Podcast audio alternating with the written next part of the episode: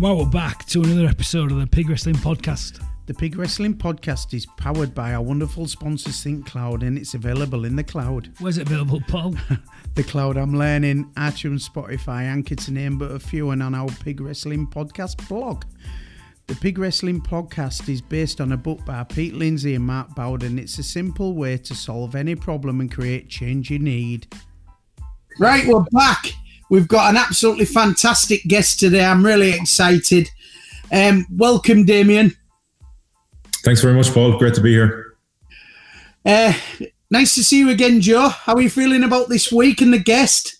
Oh, very, very excited. And I really, I tried to do some research yesterday. I know you always do it, but I tried to do my own because I was so excited um, to, to meet Damian and to, to know a little bit about him. So I'm hoping that we'll learn more as we go along.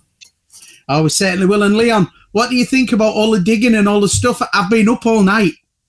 Paul and Damian, we just mentioned this. He messaged us about half past three this morning, um, saying he's excited to have you on the show. And he does a bit. Of, he does a bit of research, as Paul, and he has found page upon page upon page upon page. Um, but what, what are you, how, are you, are you going to go wild on this, Paul? What are you going to do about it? No, I'm not. I, we're gonna we're gonna talk about it. We're gonna tell the viewers about it as we go along in the podcast because I just think it's inspiring and I think he's an inspiring person. And the more I read about it, the incredible things he's done. So I'm going to let Damian um, introduce himself and then we're going to go straight into the questions with you.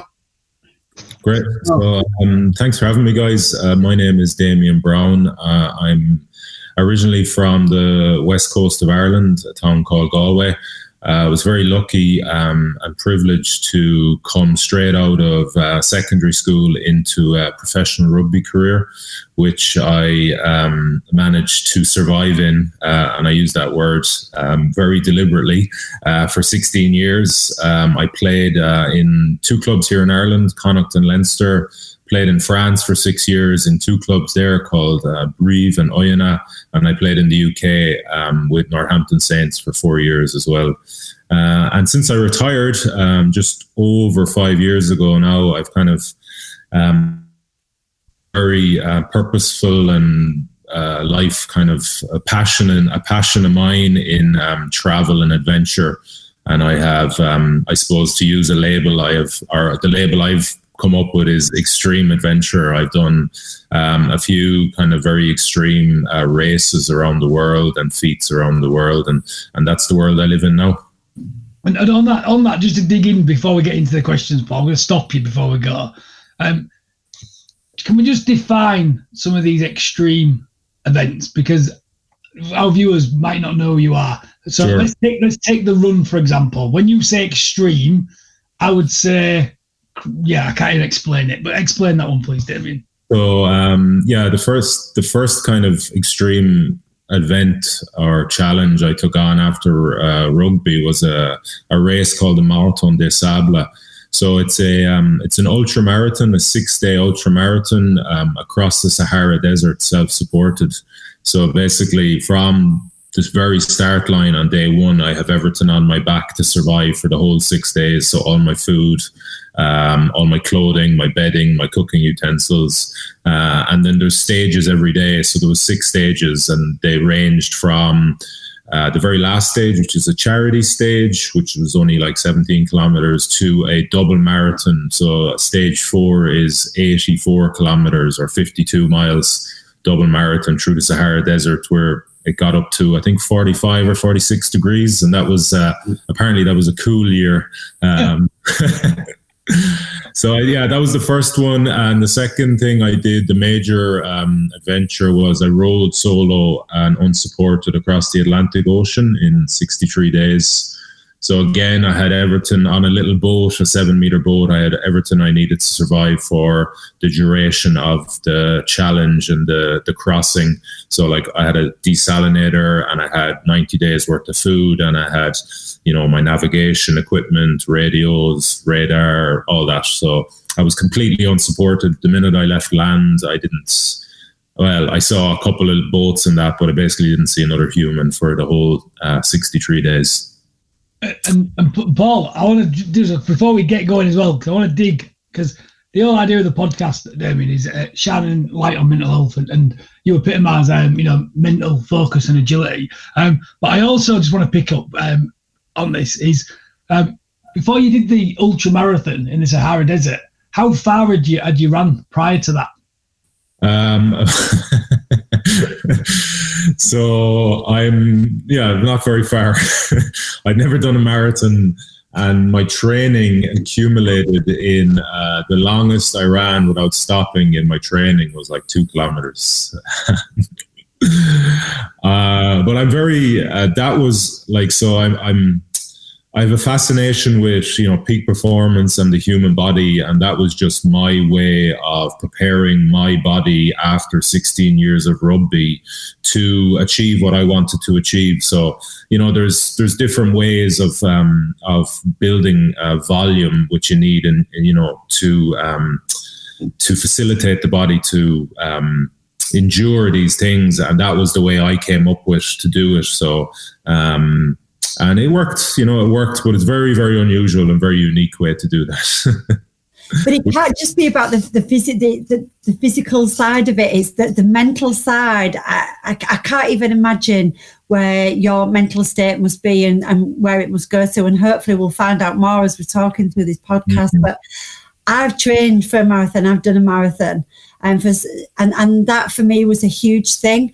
Mm. Um, I did it on the back of my sister-in-law dying of cancer. We decided to raise some money, and um, you know we'd we'd got pretty drunk at the wake, and and a couple of us decided that we was going to do a half marathon. I woke up the next day and thought, what? I can't run to the bus stop. I've always had problems breathing. Um, and I thought, how am I going to be able to do this? I was fit, but I just couldn't run. Mm. And so started the journey. But I, I trained and I trained for the marathon. And one marathon just felt like the world to me. Achieving that was just such a great achievement and um, from something that I didn't think I could ever do. How? How do you train your mind to be able to do two marathons, ultra marathons? I, I just it just blows my mind even thinking about it. Mm. And yeah.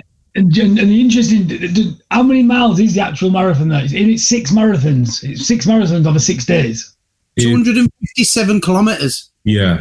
So 257 kilometers over the six days. And uh, the stages are always different. Every year they change the stages up, but um, the distances and the terrain and the, um, the track.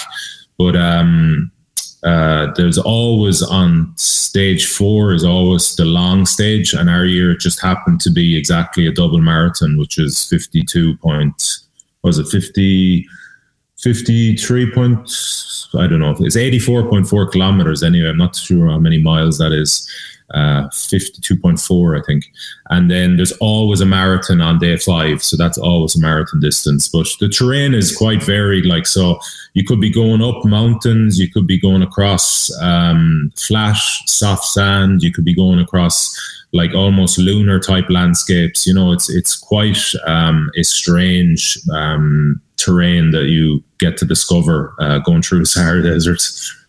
So how do you get your mind in that place, Damian? What? Yeah, so I have loads of tools um, that I use in my training. You know, so um, that you that I uh, come to rely on. But I think the the overriding, if I was to put an overview on it, is that you just you have to constantly um, stress uh, your body um, in training. And once your body is under some sort of duress or stress, your mind will be, you know, and it's just practicing certain tools then to bring yourself back into, um, bring yourself back into the present moment. So there's all sorts of things I use. Like I have um, a process called the four controllables. Like there's only four things I can control in uh, any moment. And once I bring my concentration to them, that just brings me back to the present moment where I can't be stressed or anxious because, you know, when you are under stress, you when you are under duress, your mind goes to places to make it stop, you know, so it brings you into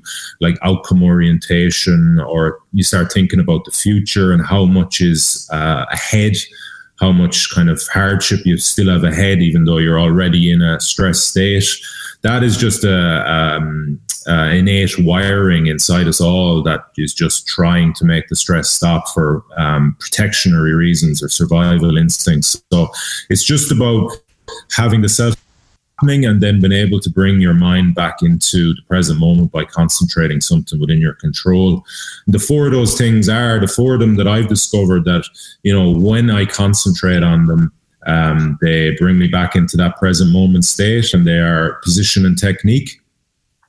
So if we're talking about the um, the run across the Sahara, I'm thinking about like my body position and the technique of running or shuffling or hiking or walking, whatever I was doing at that moment, you know, and down to the, um, I'm talking down to really fine details of that, you know. So what's my lower back doing? Um, so then when I when I say concentration, then there's all sorts of cues or co- there's two things I can do to help that concentration. I can have a cue. So if I'm thinking about body position, my cue might be um, uh, long spine. So I think about lengthening through my spine, or um, what is my ankle doing? So another thing is questioning. So start asking myself questions about my technique, you know, and just checking in with my body and what it's doing, and as if it's moving in the right patterning that I want, the most efficient patterning. So questioning is a great way to do that.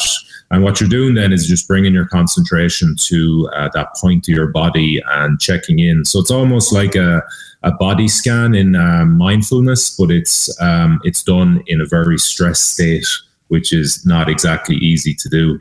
Um, so that's the first one. The second one is effort. Effort is always within your control. How much effort am I pushing through? So if I talk about the row, you know, I'd be thinking about how much effort am I putting through my stroke how much effort am I putting through my left quad, my right quad? Am I am I loading up my hips? Am I powering out to the best of my ability? And no matter how much stress you're under, that is always within your control. If you have the capacities to bring your mind to that position or to that uh, area.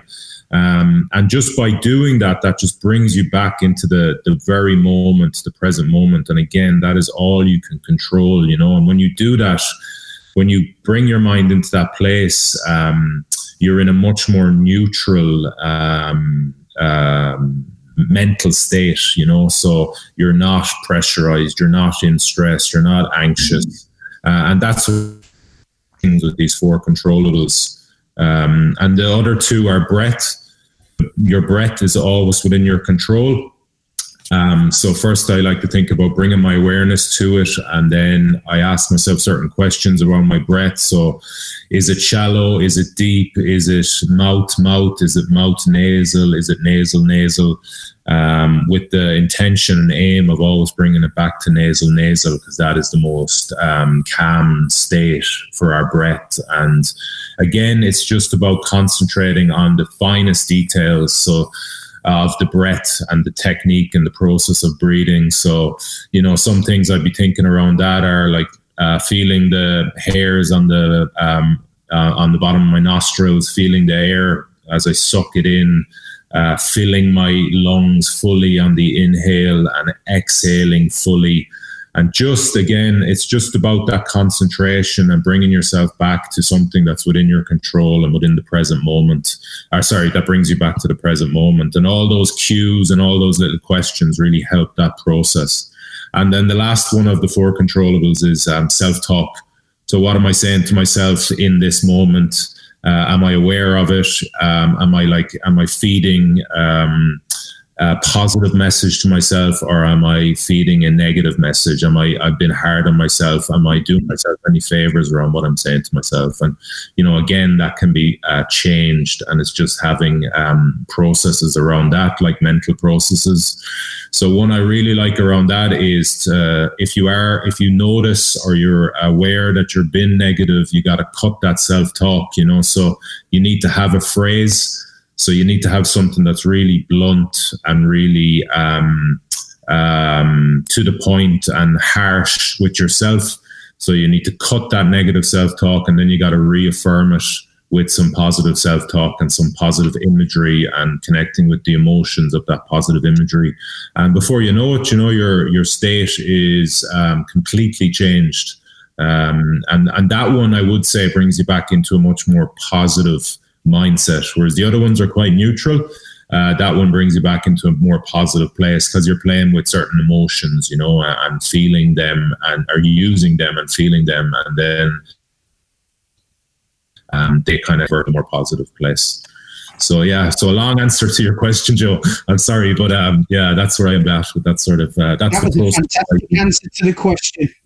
Mm. And, and, I thought, I thought, Joe, we'd, we'd, we'd kick off straight with that because I thought we just need to set the scene, you know, um, and, and, and really go with that. So we're going to learn more though, because um, there's loads of stuff out there, Damian, about all your achievements. But the podcast is really about getting under your skin and trying finding out what makes you tick. Um, sure. So we're gonna we're gonna switch it. I'm gonna start asking some of some some of our favourite questions out with Joe. So do you wanna do you wanna kick off, Joe? Yeah, please. So, what are one to three books that have greatly changed or influenced your life? The so I wasn't I wasn't much of a um, a schoolboy. I wasn't very um, I wasn't very I would say driven as a schoolboy. Um, and I never really uh, got into reading books until I came out of school. And um, my mother had a bookshelf of, uh, full of books, obviously. And one, I don't know what motivated me, but to pick up, but I picked up Misery by um, Stephen King, and that story and storytelling and whatever it did to me just ignited a flame. And i've never really put down books since then. Um, you know i've i've been reading ever since and uh, yeah just whatever was in that book uh, and uh, like I said, the uh, storytelling, whatever it kind of um, gave me, really ignited something. And you know, there's certain things in my life that I, I found that I know I will do until the day I die. Uh, and reading is one of them. You know, I, I think it just um, it, on a very kind of person on a very deep level, it just it seems to um, be it seems to say to me that it's it's something very right to do and um, yeah so misery was um, misery believe it or not uh, one of my books and then um, there's one other book that i love and actually hits on a lot of the stuff that i just talked about or some of it anyway and it's called um, it's called it's guy it's by a guy called Captain Mark Divine. He's an ex Navy SEAL, and it's called uh, Unbeatable. And uh, he uh, was obviously a Navy SEAL, and um, he has crack or he has kind of started a um, a business off the back of coming out of the SEALs called SEAL Fit where he started to train people to prepare for uh, Hell Week. You remember, you know, Hell Week in the SEALs where they go oh, yeah. Six or seven days of, you know, I think they get about four hours sleep in six or seven days, and it's just, you know, it's survival of the fittest. So he started to train people, and then he realized that there was actually an appetite in the general population to go through that type of training, uh, and he, he's pushed it out there for them. And he's kind of in this book, he's um, brought in a lot of, um, he's kind of demystified a lot of, um, you know, uh, processes and why we um, endure um, through uh, hardship. And um, yeah, I've, I found that incredibly beneficial uh, to put language around what I do and to try and um, articulate it better. So that's um, that is one I, you know, it's one of those books I, I go back to all the time, and I'll read a chapter, or I'll read a little bit about whatever emotional intelligence or something like that, um, and I find I find great book, Unbeatable Mind. Like that one. Thank you. That's really what good. What was in the book? Can you just cut out for a second? Unbeatable Mind. Yes, Unbeatable Mind. Yeah. Well, um, I think we've all written that down, haven't we? Yeah. Yes. yeah. No, absolutely love that. And um, was it was it another one you mentioned there? Was it was it was it the main two? Just two, yeah. And, yeah. I had a little question on this though, because obviously being on a boat for sixty was it sixty three days? Yeah. yeah um, in isolation. Did you take a book with you? No books. I book. there's a funny story around that actually. I took um, so in the like the last week running up to the uh, leaving, um, I started uh, buying audiobooks because I really like a book. You know, the actual um, the book, kind of like the feel of a book, the smell of a book. Um, but I never bought an audiobook before. But obviously, for um, the Atlantic, it's preferable. So I I spent about 400 euro on audiobooks. And uh, I took off anyway, and I think it was around day four. I said, oh, I'll put on my first audio, and uh, there was a speaker system on the boat. And I went in, I put the I put the phone on, there's uh, into the um, USB, and went outside, started rowing, and I, my heart dropped because I realized you couldn't hear the narration of the audiobook over the wind. Oh, I read this last night and I thought you must have been gutted. The, Oh. the one pleasurable thing and it was taken away by the you know the environment that you was in. That must have been Oh. so hard. I know. So the like I I then the next thing was I try it. Maybe it's just that audiobook. So I tried another one and it was the same thing. You just couldn't hear the voices uh, over the wind. It was just too strong. So I think if I th- eventually over the course of the whole crossing, I listened to one as I just put the phone beside my head as I was falling to sleep. But uh, that was about it. So it was a bit of a waste of 400 euro. Uh, Oh, Are you still got them now? Are you still got them now? I still have them. Yeah, still have have them. you listened to them? No. that takes me nicely on to the next question. Um, what is your feel good song um, or music that makes you focused um, or makes you happy? And you might have a couple of different songs around that. Um, it'd be quite interesting to maybe understand what music what what what music plays a part in your sort of life. Yeah, I. So there's there's a couple that come to mind. Um, the first one, so I, I like kind of upbeat, um, you know, something that's quite energetic, positive. So there's one song um, called uh, "One Day Like This" by Elbow. Oh, I absolutely love. It's kind of go to like it's in most of my gym playlists, and it just you know it's uh it's one of those that gives a pulse through me. You know that once it comes on, it just it it does something different to other songs, which I really like. Um, and the other one, the other one that pops into my head is um. I'm going to bring this back to the and the reason why it pops into my head. Was a very special moment in the middle of the um, desert on during the Marathon des Sables, where I actually did have headphones on this um, adventure. And during the long stage, the 84 kilometer stage, um, you go through the night, unless you're like superhuman and you can run the whole thing in like 12 hours.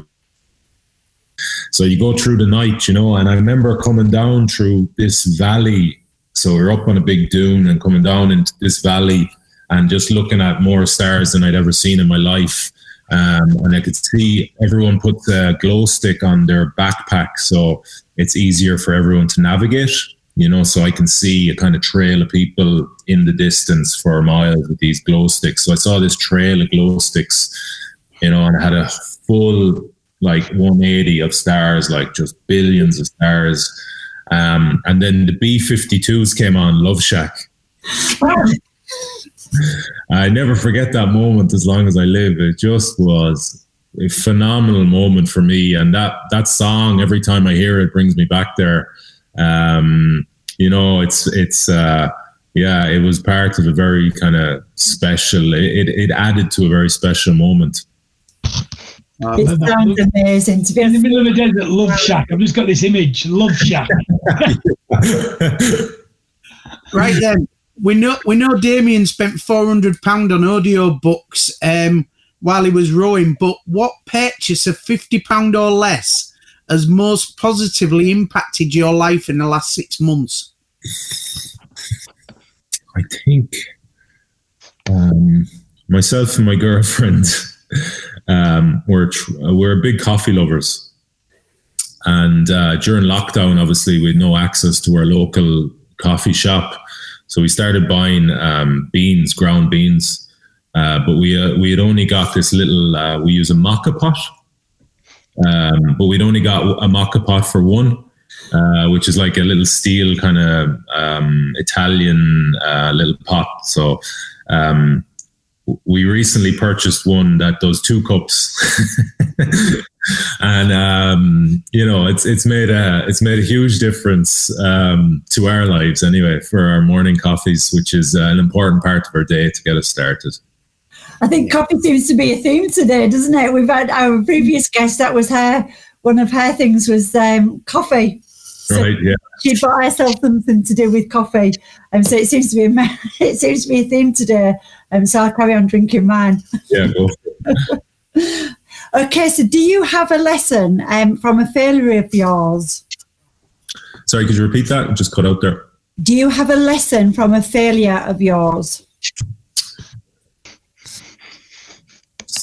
After I um, after I came off the Atlantic, I um, so I took a little bit of time off. I stayed. In, I I arrived into the Caribbean and I travelled around the Caribbean for a little while, but I felt a little bit of um, uh, mistakenly. I felt some pressure to kind of back that up. You know, back that adventure up with another one. So um, I had decided to go to. I really wanted to travel through Iran and I decided to um, do um, couch surfing through Iran, which is like a way. Um, it's a website where you get to stay with locals. And um, you know, I want to. I love travel as raw as you can make it. Like so, you know, basically the kind of cheap this way to travel around the country. So, uh, and to stay, I feel it gives you a really good uh, insight into the daily lives of people in that country and, and, you know, what that looks like. So, so that was my goal. But then at the end, I thought, oh, I'll go and I'll try and climb the highest mountain in Iran, which is a mount, mountain called Demavand, which is particularly high. Actually, it's nearly 6,000 meters. Um, but I was not prepared in any way to go climbing a 6,000 meter um, mountain. You know, I just, it was like I just, I hadn't, you know, I hadn't really um, committed properly to taking on that challenge. I'd kind of done it for the wrong reasoning, and I went and I tried and I failed. I failed badly, um, and I just remember feeling really, really like shit about that because I just hadn't given myself the best opportunity to do it. You know, it was it was all for the wrong reasons. You know, if I if I um, if I reflect honestly on it, I should have, uh, you know, I should have properly committed to it and put in a training plan and prepared to achieve. And then if I'd failed, fine, you know, I can take that. But like when you're motivated by kind of uh, unhealthy reasoning or like you know just you know um, uh, when it's not really uh, for you first and foremost, if it's more for um, others, I think that's just um, a poor foundation to work off, and that's what I gave myself instead of being, um, you know, uh, a little bit more. I, I, could say selfish. I'm not sure it's the right word, but you know, a little bit more um, personal and committed from the start, and then gone after it. I don't know whether you know, no, go on, Paul. I don't know whether you know, but one of our co-presenters has done Kilimanjaro. I think you've, you've heard of it yourself. That little hill, that little hill that he talks about. Um, and Leon, you did hours of prep, didn't you? Or was it minutes? No, I had to talk to Damian on this. Um, I don't know if I shared the story fully, but um, I just had loads of stuff going on in business and loads of problems and loads of challenges. And um, I've done my research though, and I, I realised that I aren't going to be the fastest up this mountain. But when I started doing my research and I like to analyse stuff, I'd realised that what they actually said was you need to have a general level of fitness, nothing major, but general level of fitness. Look after your feet. But the biggest thing climbing Kilimanjaro was um, the longer you stayed on the mountain, um, the, the, better you acclimatized. I remember um, a Swahili saying, which is Pole Pole, which means slowly, slowly. So I'm thinking, I've just I can't train. I've got all this stuff going on, but what I can do is I can definitely be the slowest up the mountain, right? I thought I can definitely achieve that. So I went over and Paul laughs at this. My only goal I had, I just have no time, was I put my boots on on the plane for the first time. Oh. First time I put one. Yeah. Um, I was fit though, generally fit. I'd been doing like interval sprints and little things like that. So I was generally fit. And I just had a vision of going up the mountain every morning. And I used to meditate. And when I'd get up, one of my, one goal every morning was getting my guide to say to me, "Come on, Leon, you need to go faster, faster, not slowly, slowly." And I always thought if I was getting told I need to go faster up the mountain, I was definitely going at the right pace. Um, and I got up it and and, and achieved it. Um, but I, am a big fan like that. Of, you know, yours is a different level for me, but I'm a big believer, exactly like you are. Is whatever the man believes it can 100% achieve.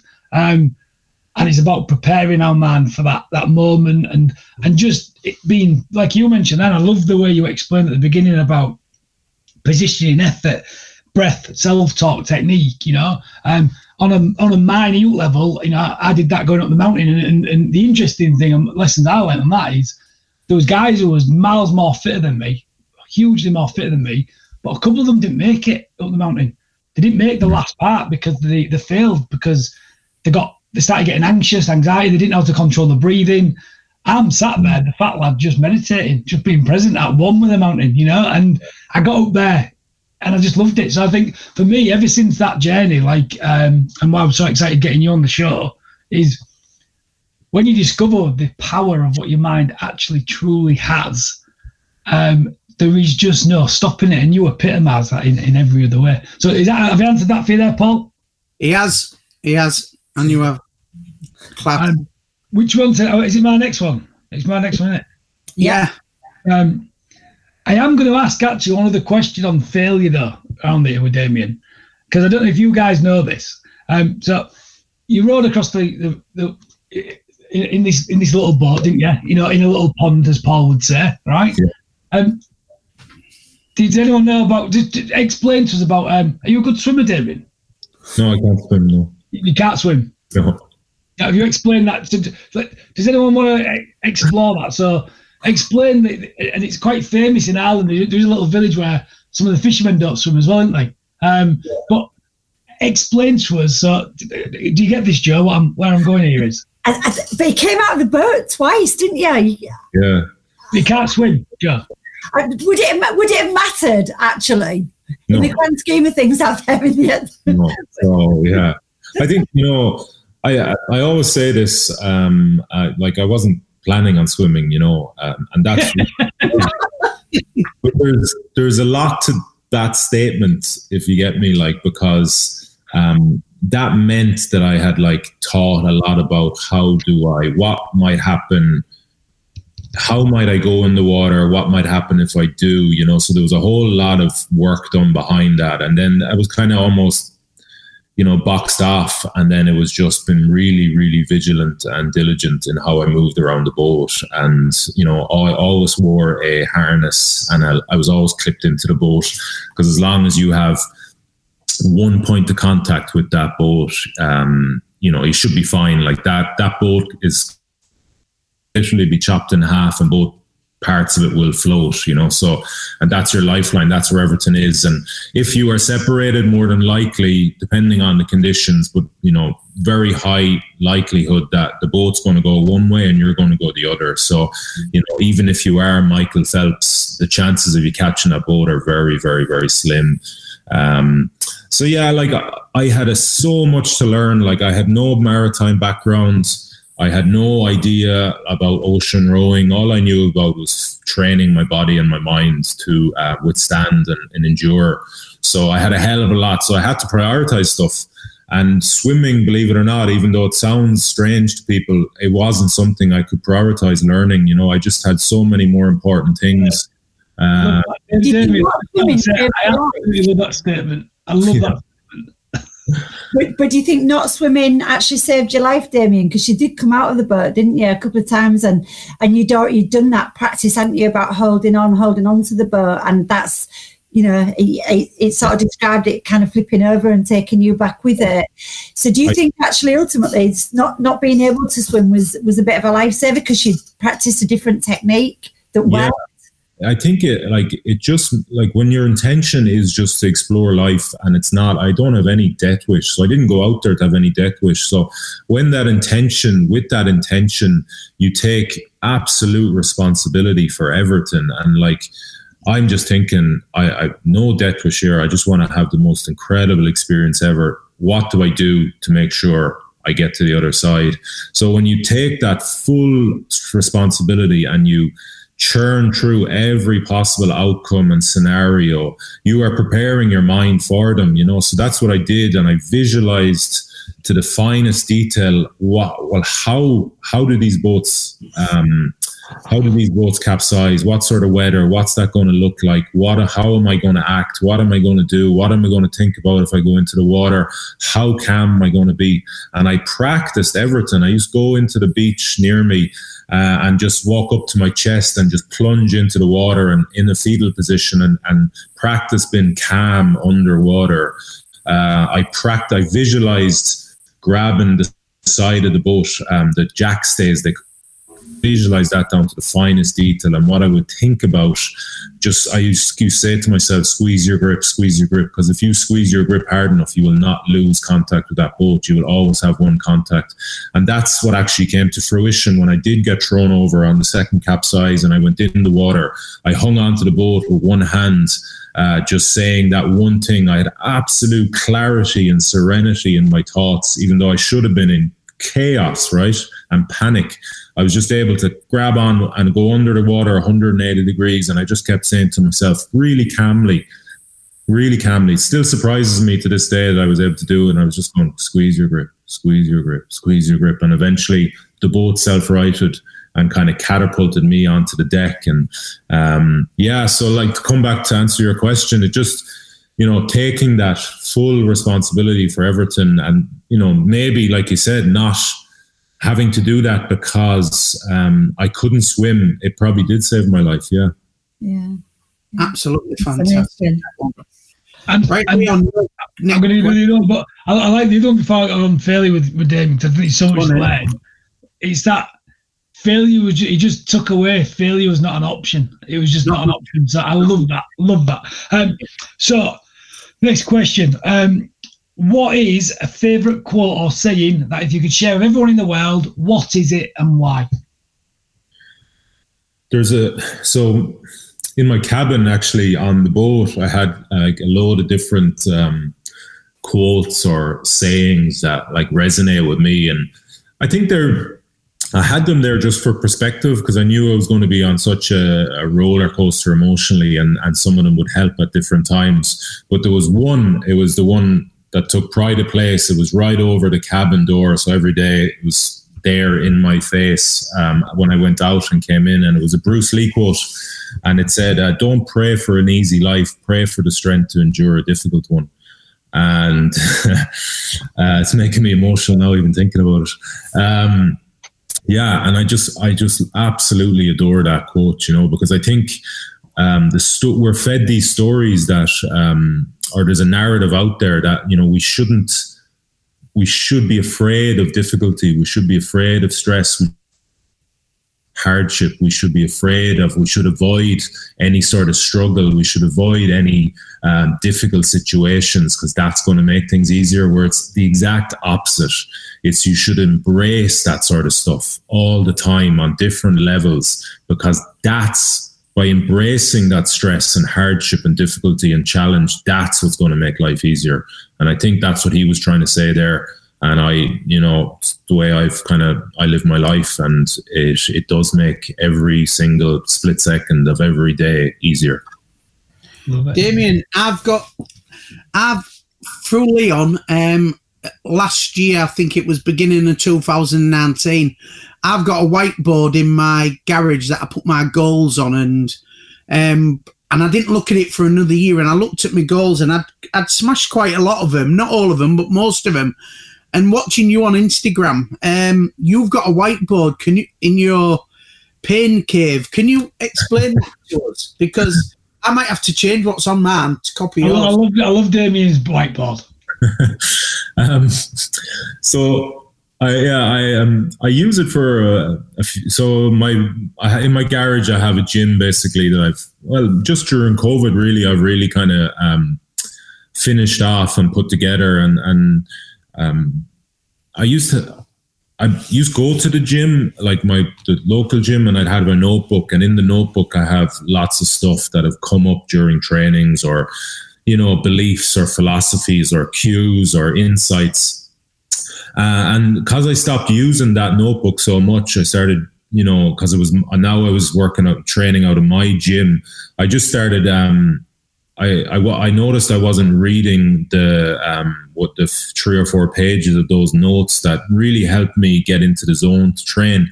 So what I did is I bought a whiteboard and then I just started jotting down one of them maybe before each session, not all the time, but just if I felt like I needed a bit of direction or a little bit of um, I suppose added motivation. Uh, and that's what I do. I just put down a little mindset cue, or you know, it might be something really technical I'm focused on for that training, and I just write it down, and it just you know it keeps it at the front of my awareness, which you know is only going to help with getting the most out of the training session, or you know, or my awareness if it's a mindset thing before the training which you know it just helps me get the imagery around what i want to do in training and then really you know it's just about it's just helping me get the most out of my um, that hour or hour and a half or two hours or whatever it is that's what i find everything's everything good in my life stems from the quality of that hour or two hours. So so that's why i want to get the most out of that hour and that's where that little whiteboard helps you know and then i just started sharing it out there and sharing it on my uh, feed and uh, on Instagram, and people started to kind of, um, yeah, um, like it, I suppose. I love it. I love it. Right. Next question. Can I just go back to that quote? Sorry, because I think it's um I, I love the quote that you came out with, and I think that would be for me that'd be really important for for young people to hear in terms of that resilience and and and you know building themselves up to to take the knocks in life. I think that that quote really um, has a real place in in schools and and with young people, um, to embrace those difficult times because it doesn't matter who you are. What background you come from, what kind of money you've got, we all face difficulties in our lives. And I, I I can see so many people that get so stressed when they when they when they come up against those difficulties and and sometimes don't have that mindset to be able to navigate themselves around that problem, but actually thinking about it in a very different way, tipping it upside down and kind of embracing those difficulties and stress. I think we put so many people in a very different position. Um, and I think it would build up that kind of resilience and and you know it's certainly one that I'm going to pass on to my mm. son, I'm going to kind of write that down for him, and I could just see it having its place in gyms and but in schools as well across the country. Like it's. Uh, it's just a simple reframing, isn't it? Of like instead of thinking about this as hard, just know that like if I get through this, this difficulty is just going to aid me, and this journey through it is just going to help me so much in in the longer journey. Yeah. Yeah, and we hear that so many times on these podcasts. You know, we talk about the failures constantly, mm. and actually, those failures have, have more often than not put people into really su- successful um, parts of their life, positions, whatever it might be. But they've gone on for to, to have success from those failures. And again, we we don't celebrate that enough. We just, you know, people look at um, failures as a negative. It's a bad thing but actually it really isn't. It often makes us much better people and, and much better at whatever it is that we're doing. Um, so I'm going to take that away from today actually and see what I can what I can do with that in terms of messages. Mm, right. I like it. I like it. Absolutely brilliant. Right, knowing or no, in the last five years, what new habit or belief has had the most profound effect on your life, Damian? Um, so I'm I'm from the west coast of Ireland here. So I, I literally uh, grew up like ten minutes from the sea. Um, but I, I, moved away. Like I played rugby in you know in Dublin, in the UK, in France, and I lived in France for a little bit afterwards. But I kind of I suppose I've been back here now about three years, and um, I've been regularly uh, getting into the sea. Um, so much so that I um, I did two winters now. I've gone through two winters fully uh, getting into the sea, and I even started a bit of a um, a thing in February that I called Freezebury, where um, people have joined me on my social media, and every day we get in. Every day of February we get into the sea uh, starting with one minute on the 1st of February, and we add a minute every day. So this year, been a leap year, we ended up 29 minutes in um, the water in in Ireland in um, yeah for uh, for yeah like on the 29th of February. So um, we're going to join you in that, Paul, aren't we? And, and in the Humber from February. That's it. Yeah, we're in it. Not a chance. yeah, of course. Yeah, yeah. Where, where would we get in in the Humber? leave, leave the logistics to me. We'll run to Hornsea, then we'll do it, and then run back. Yeah, there you go. but um, yeah, no, that has just been um, a phenomenal uh, resource to have on on my doorstep, and just to kind of discover, rediscover, I suppose, and discover its power, in particular through the winter when it gets down to you know five, six degrees, and um, you know it kind of comes back to what you were talking about there, Joe. It's like it's just you know every day like there's no day that your body is not going to be and your mind not going to be looking for a way around that. And it's just facing up to that challenge every day and finding a way through it and all that just the simple things like even the confidence of overcoming it every day because it's never easy. It's not easy now in june or july um, so you can imagine what it's like in February when the wind is howling and it's snowing and it's just it's four degrees outside and you're like, I have to get in there for 15 minutes today and it's a storm. Um, but it has just been revolutionary. I mean, physically it's great for the body, but mentally I've never there's there's rarely there's not many stuff I've come across that is as good for it mentally. It's just you could go in there with like a bear with a sore head and you know five minutes later you'll come out and it'll be all have disappeared he'll just be a different person. It's phenomenal. Um, Paul, we're on it. We're on it. It's, on my, it's, in it's gone in my list. It's in my book. Are we going then? Are we going to do it? It's not an option. It's not an option. okay. So can you, you ready afterwards? A big cozy blanket. There you, go, there you go. Of course we can. okay, you're on. Joe, next question, quick. Yeah, I know. What am I getting myself? I'm usually had a drink when I get set up with these kind of things. What am I doing? Okay. So, knowing what you know now, what advice would you give to yourself at 18? And what advice would you have ignored? I would advise myself to um, listen to my gut instinct, uh, my intuition, or whatever you want to call it, internal compass uh, or learn learn to listen to it and learn to listen to it quicker than I probably did. Um, now, what does that mean? It means you have to um, trial and error stuff. So, like you know, our, our guts always pointing us in the right way, and we have a, an amazing ability to reject its um, pointing. So, I would just I would advise myself to give it a chance and listen to it uh, and um, and then be honest uh, about kind of the the feedback around what it's given you by listening to it. You know. And I think the reason I say that is because I think the sooner you can build that relationship and the stronger you can build that relationship, the better um, your life is going to be uh, without being too grandiose about it. But I, I, really feel that we're way too quick to dismiss our gut and our internal compass um, because of whatever social pressures or um, certain like the kind of engineered life that is out there. So um, yeah, so that would be my um, advice to myself. And the advice I would um, was it avoid or um, yeah, nod. Yeah. yeah.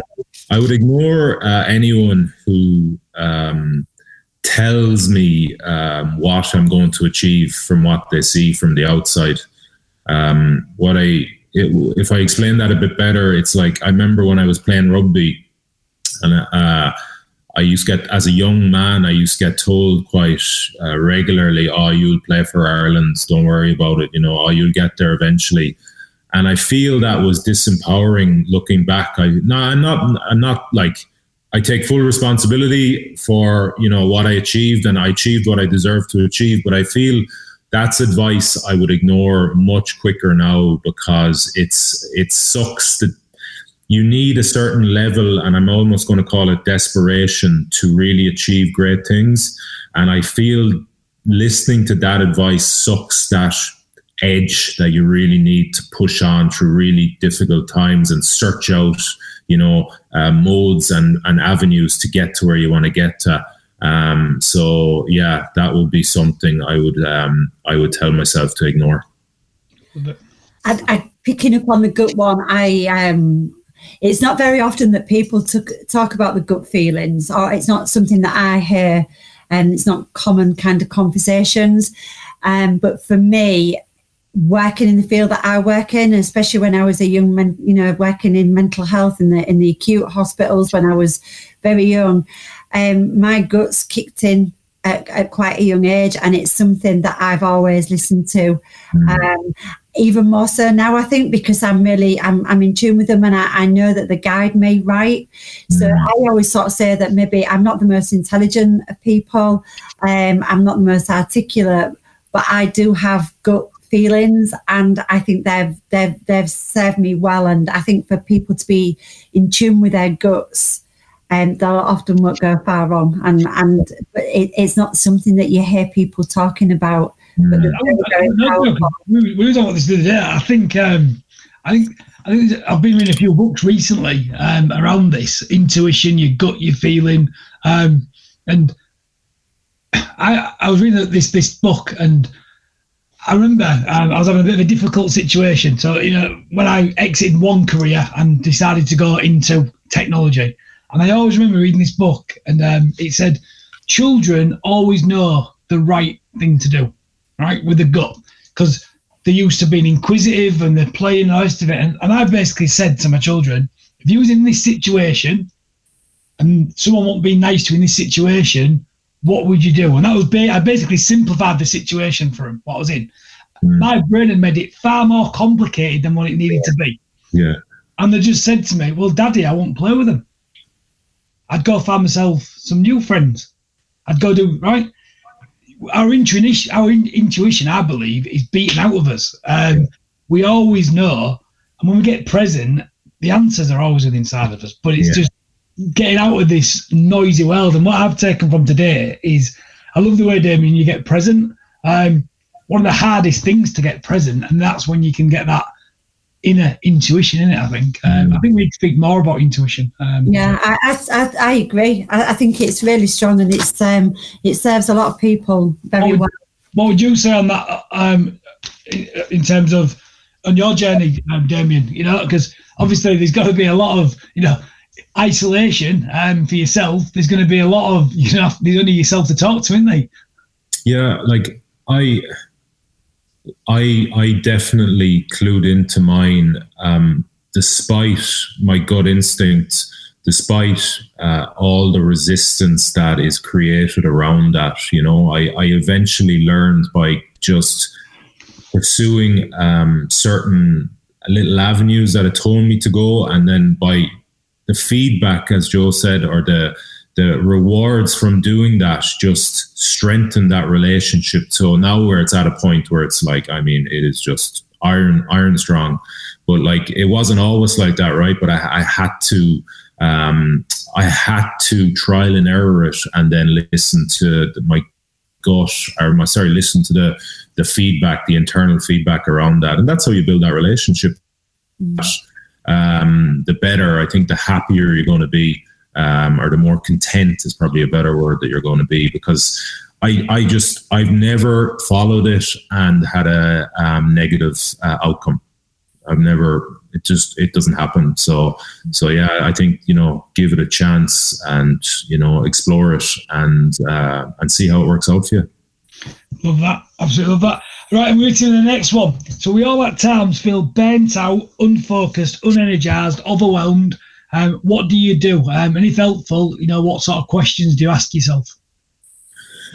This might hit a little bit on uh, the point about getting in the sea, but yeah, I think uh, that's a huge one for me. So getting in the sea, there's two up, there's two answers to this really it's getting in the sea or it is um, training. It's doing something um, that is going to almost clear the crap, you know. So pushing my mind to a very uh, singular focus of nearly survival. So it's getting in the really cold sea uh, for whatever 10, 15 minutes. That's not the point. It's just getting in and enduring that first five minutes where your body is just repelling against you in every cell, like get out, get out, get out, get out, get out overcoming that or it's it's a ter- certain type of training i will go in and you know i'll just i'll just try to kind of get some um, clarity by focusing on on uh, like almost using training as a reset to kind of get rid of the you know whatever it might be the brain fog or um, you know confusion or anything like that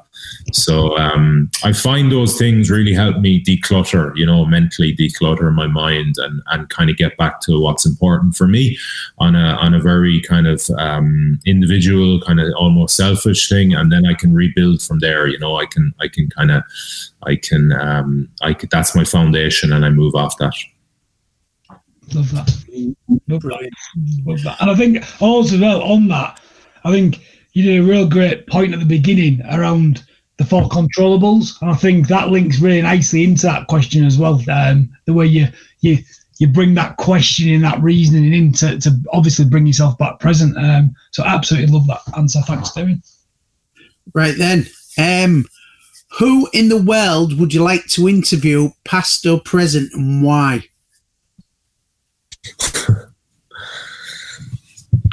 It's a great question. I I always admired, and I still do, I must say, um, Arnold Schwarzenegger.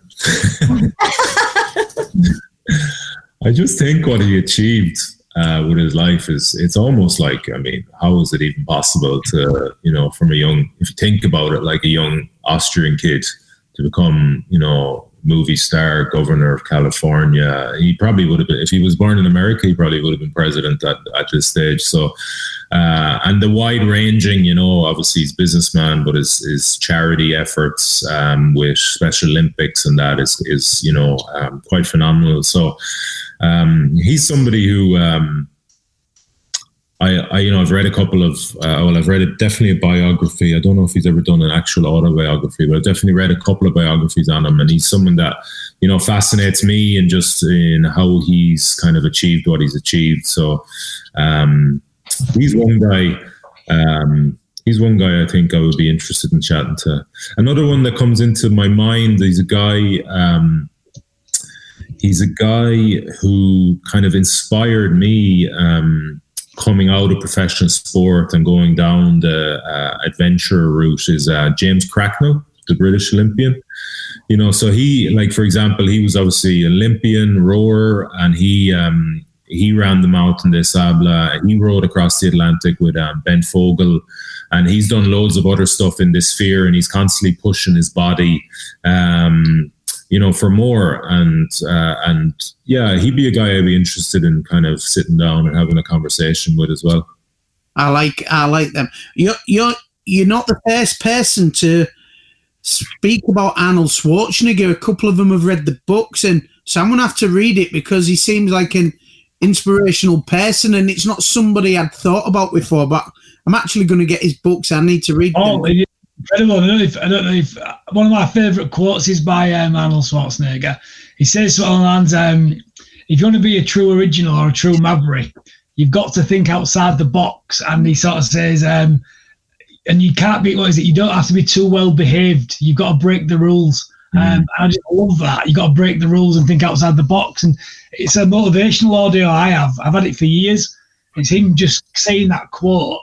And at times it just sort of um, it just gets me through so much pain at times, thinking like, yeah, and, I don't mean as long as what what I remember that talk went on Paul was that that guy was like the magician. Uh, what was his name? Um, oh, oh. I'm forgetting his name. Um, but you know what I mean. And he talks yeah. about as long as it's you know when we talk about breaking the rules, as long as no one's going to get hurt and it's legal, um, and go for it. Go for it. Yeah. Um, do it. That's what he said, isn't it? Yeah, just do it. I, am I'm John John Iorka. That's it. I think in it. I, I, yeah. Um, and, he, and, he, talks about that. And, and, again, I think sometimes we are too well behaved, and we do have to challenge stuff. You know, we do have to think different. You know, and I think I always think like Joe, the way me and you um, came to know each other was I was breaking the rules a little bit and challenging things in, in areas, and you was as well. And um, but all for the right reasons and all for the greater good. And, and off that, um, good things happen. I think so. I, am a massive fan of um, Mr. Schwarzenegger. Damian, massive fan. Yeah, yeah, yeah. Rules are meant to be broken. Yeah, yeah. absolutely. okay, we're there, guys. We're uh, coming towards the end. We're coming to our final closing questions now. Um, so, Damian, is there anything that we didn't ask that we should have done? Maybe you should have asked me about the time I made eye contact with a whale. Oh, yes, thank you. Tell me about that. Thank you. So, um, I've, I've touched a little bit on this story with earlier when I, but this was the craziest day of my life. Basically, um, it was day 14 in the Atlantic. I was um, I was in a, I was basically a storm. Um, you're talking eight, nine, 10 meter waves. Um, I was woken up when um, I was going up the side of a wave. I assume this now, obviously, I was asleep, but I was going up the side of a wave and the boat was capsized and I was thrown into the side of the cabin face first. And I was walking. First thing I knew about it when it was when my face smashed against the side of the cabin, and then the boat was going over um, 360 so I'm kind of like in nanoseconds trying to figure out what's happening. Uh, why am I upside down? Why is there a load of stuff on top of me? Felt that kind of um, very familiar from rugby, that uh, warm kind of um, stickiness of blood on my face. So it kind of eventually came to me before I kind of the boat went round and settled back in its position uh, that it should be in. And then it was just a case of like cleaning up my face, stopping the bleeding. Thankfully, the um, cuts weren't too deep. Uh, and then I went out on the deck. And um, four days, five days before that, I'd, I'd lost an oar already in a different storm. So I was kind of heart in mouth going, fuck, if I've lost another oar here, um, I'm in big, big trouble. So I opened the cabin hatch and I just, all I saw was water. Like the whole boat was covered in water. So it was a bit of a panic moment then. I was like, you know, is this boat going to sink? What's the story? Uh, I could see the ground anchor and the life raft were hanging over the side. But thankfully, all my oars were still there and my seat was still there um, because I've, if I'd lost either of them, um, I would have been in big, big trouble about getting across, you know, and fulfilling what I wanted to try and uh, do. So uh, I pushed on a bilge pump, which pumps the water off, and I started bucketing the water off myself. And finally, I kind of remedied the whole. I rem- remedied the whole deck, and I felt kind of a little bit uh, at ease, even though I'm still in a storm now. But like, um, I so I, I, took a second and I sat on the little seat, and I was just sitting there, kind of almost in shock of what had just happened. The capsize, the head, the water on the deck, not losing anything, and I heard this because you're, you know, you're in survival mode out there, especially in those conditions you're hyper hyper aware like so if anything is different to if anything is unusual if anything is uh, out you know, out of the ordinary you're on it like a shot. So i heard this noise and it wasn't the wind it wasn't the flags fluttering on the boat it wasn't the waves breaking it was something different and i was i straight onto it it was out of my right hand corner uh, of my eye and i just saw a dorsal fin coming towards the boat and it came right up to the boat and circled the boat like four or five times. And on the fourth rotation of the boat right side, it stuck its left eye up and looked right fucking at me. it made eye contact with me. It was just the most incredible moment ever. Um, and then it swam around again, um, and it swam so close to the boat, like on that next rotation. If I you know, if I'd had the courage or even the wherewithal to stick my hand out, I would have been able to touch it. Um, it was like a an adolescent uh, minke whale. So it wasn't even as big as the boat, but it was. Um, I don't know. I just got the impression it was real curious and playful the way it was kind of coming up to the boat. Um, so yeah, like that was just mind blowing. I was like, nobody's ever going to believe this story. and what was going through your mind? Was you fearful? Did you enjoy it? Was it, well, um, was it a combination of everything? It was just pure joy and awe um, of the experience. You know, it was just it was just exhilarating and um, happiness all wrapped up in one thing because I that was one thing I really wanted to experience out there was almost like you know like if I if you told me you get across but you won't see a whale you won't see any dolphins you won't see any wildlife I'd be like oh, you know I really want that. I really really want to experience nature in its kind of most raw, homely, whatever you want to call it, form. So, so that was just for that to happen and to happen. So, like, like the, I felt like the whale was trying to communicate on some level with me, you know. So, uh, it was very very special. yeah. Oh, thank you for sharing that. I am. I was really intrigued. So thank you for sharing that lovely story. It's uh, yeah, and I, I, want to ask more now. I want to ask about pictures, and but I will. I'll, we'll, we'll save it maybe for another time. And um, yeah, okay. So have you learnt anything from the show, Damian? Has it brought anything for you, sort of being on here and talking with us? Yeah, like I. To be honest with you, there was some questions there that I was a bit. Um, you know, the, the answers didn't come to me immediately. You know, what oh, what am I going to talk about there? So it was really good to get some clarity or get put some thought into those answers and kind of, you know, go back over my um, experiences around those questions, and especially the one I really uh, enjoyed.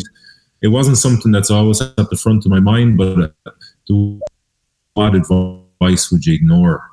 That was I like I remember this uh, I remember certain moments and uh, like I talked about uh, that you know that that question brought up that was I thought I, I thought oh that's valuable. That's valuable to me right now. So I'm sure it'll be valuable to somebody else. And uh, again it's probably not something you hear talked about particularly often. So it was just it was it was nice for it to flag that up for me you know and and to regenerate that um that learning and that lesson yeah, Brilliant. Brilliant. And the last thing that we've got to say really is it's um, what is it? What is it that we asked Leon now? Oh, it's non-negotiable, definitely non-negotiable for him. Non-negotiable. non-negotiable. And also, I can be a bit cheeky like that. We've got, a, we have got an ocean between us. I do know he's got a boat and he might be here pretty quick, but we'll still say it anyway. We ask that you'll take some training. It's a 20-minute training. It's free. It's on www.talksuicide.com co.uk and we're promoting it as far and wide as possible. We ask that you share it on on you know sort of your social platforms because what what it does is it helps people recognize and spot the signs of somebody that might be feeling suicidal. To be able to speak about suicide and it's a myth that we can't talk to somebody about suicide we need to be open. We need to ask that question um, to allow that person to tell us that yes that's a place that they might be feeling. And then to be able to signpost on it takes 20 to 30 minutes, and really it's about watching a video and listening and just playing the few scenarios. So it's nothing difficult. You have a nice cup of coffee and uh, out your new coffee pot and uh, put your feet up and just have a, a read. I mean, you, can, you can even do it from his mobile phone in the Irish Sea.